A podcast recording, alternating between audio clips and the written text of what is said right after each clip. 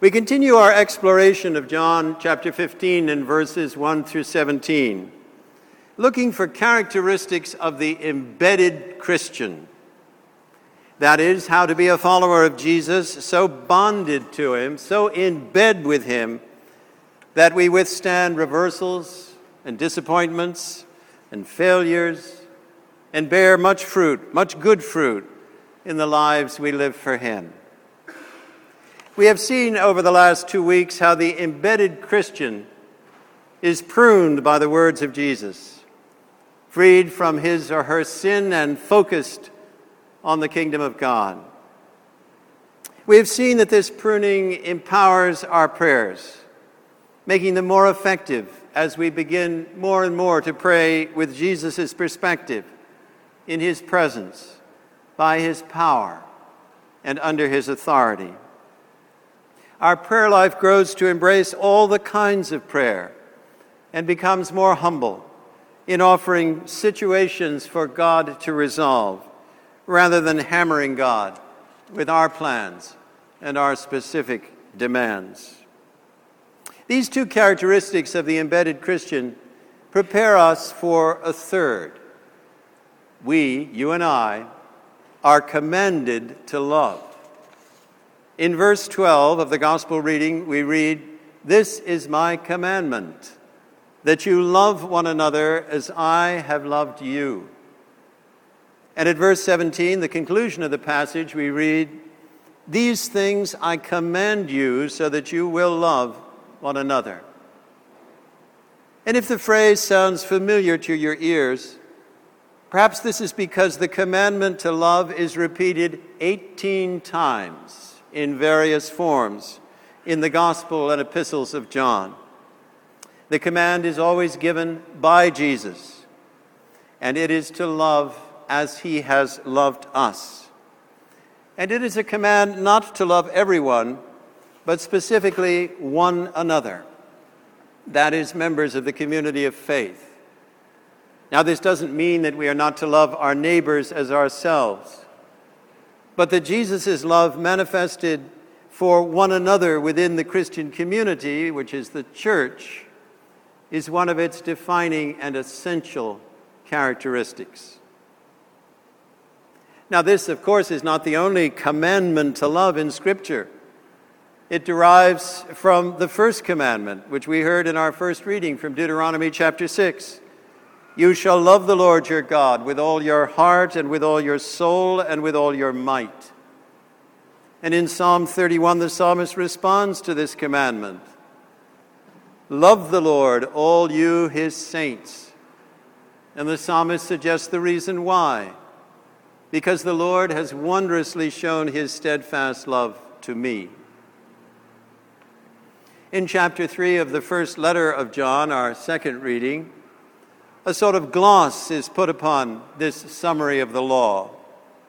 We read, And this is God's commandment that we believe in the name of his Son Jesus, which interprets the first commandment love the Lord, the Lord thy God. Love the Lord thy God by believing in his Son, whom he has sent, Jesus Christ, and love one another so the commandment to love in John's gospel and in the epistles is not a new commandment. It is a new form of expression, and now it is Jesus who gives it. I hope the topic commanded to love raises the same problem for you that it does for me. How, I think, can I be commanded to love? Love is a feeling, isn't it? It's there or it isn't. Behavior can be commanded, but not feelings, attitudes, emotions. This is a fair challenge. And to meet it, we should look carefully at the command in its context. It is Jesus who commands, and he commands us to love as I have loved you a love which is self sacrificing even to the point of death. It is the same love with which God the Father loves Jesus. And the way we continue in his love is to obey this command. Clearly, if the love Jesus commands us to express for one another is his love, then it is not erotic attraction or mere friendship or the concern and protection of parents for their offspring. It is agape love. Indeed, this is what the Greek of this passage says agapete allelus, love one another. And what is agape love? It may be defined as willing and working the best for the beloved, which is ultimately redemption from sin and death and eternal life reconciled to God. This agape love is not a matter of feelings, but of intention, the will, and action, work we can express it for another whether or not we like somebody, or are physically attracted to them, or stand in loco parentis to them. This love is not part of our own nature, obviously. Jesus must give it to us if we are to manifest agape toward one another. What he commands, he will enable. So, the command to love one another as I have loved you is not so much to perform for God as it is to receive what God, through Jesus, provides us to make possible this obedience. Love based on our feelings is always insecure because feelings change.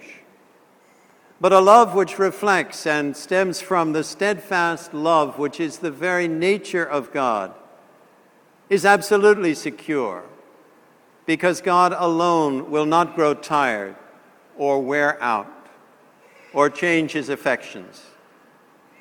Unlike earthly loves, agape never need mourn the loss of the beloved because death has no final victory in our agape relationships. And there will always be other beloveds toward whom we can manifest this agape love.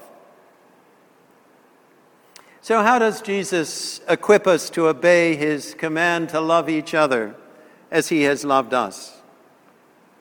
As we become more embedded in him, we are increasingly freed and focused by the words of Jesus. That is, we are pruned. We experience him as alive and at work in our lives remarkably.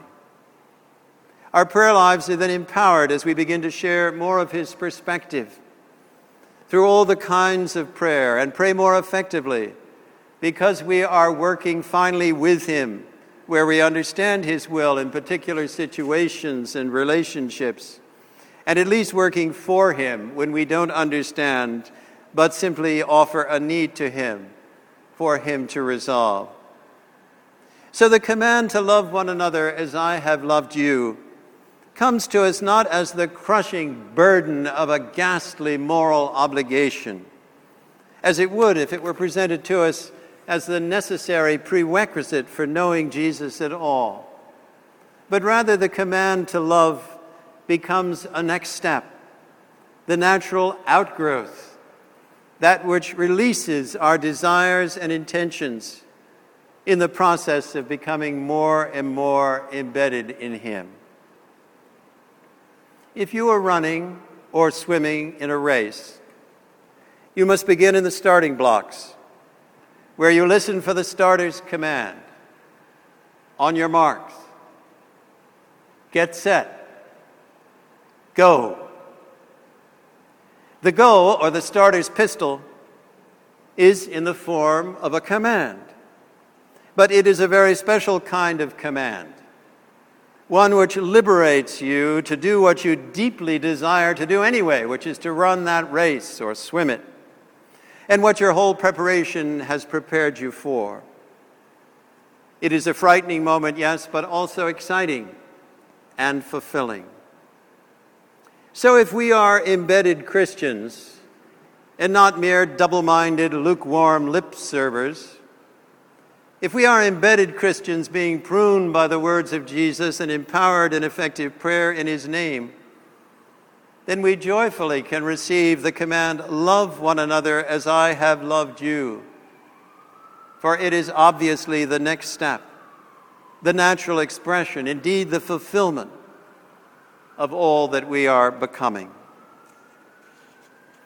Well, you think, this is all very well. But what does it mean for us at the Church of the Cross, gathering for worship on a humid Sunday afternoon, or joining and participating in a neighborhood group, or turning out for a service project at the Mary, Mary Curley School in Jamaica Plain?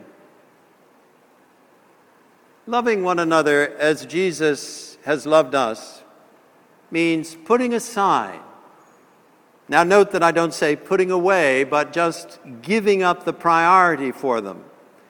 Putting aside coming here to shop for dates, although dating may happen, or catching up with friends, although that is important. It doesn't mean trying to take responsibility for 90 other people, most of them strangers. What does it mean? Loving one another as Jesus has loved us requires from you and I an openness, a willingness, an expectation each time we gather with others in this community for opportunities as the Spirit leads to reach out, to listen, to care, to encourage. Are you new here? My name is Sam. What is your name? How has your week been? Thank you for sharing.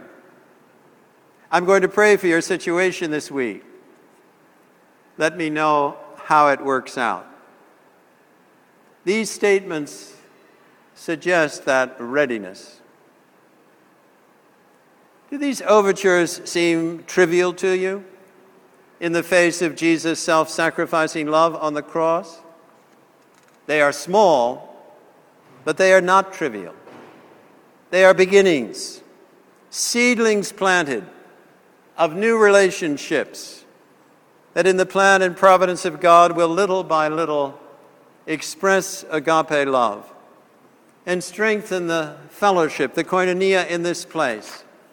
Until, as Paul writes to the Ephesians, we all attain to the unity of the faith and of the knowledge of the Son of God to mature manhood, to the measure of the stature of the fullness of Christ, to will and work the best for the beloved is ultimately nothing less than that.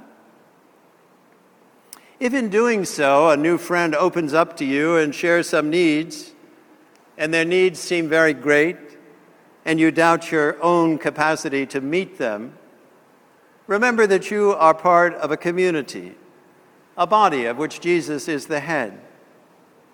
This burden of another's needs should and, cared, eh, should and can be shared under Jesus' direction. So don't back away from the new and needy friend. Get help. Love one another as I have loved you. He who commands you to love as He loves, will see to it that you increase to fullness of joy as He provides through the Spirit the means for you to fulfill His commands. Amen.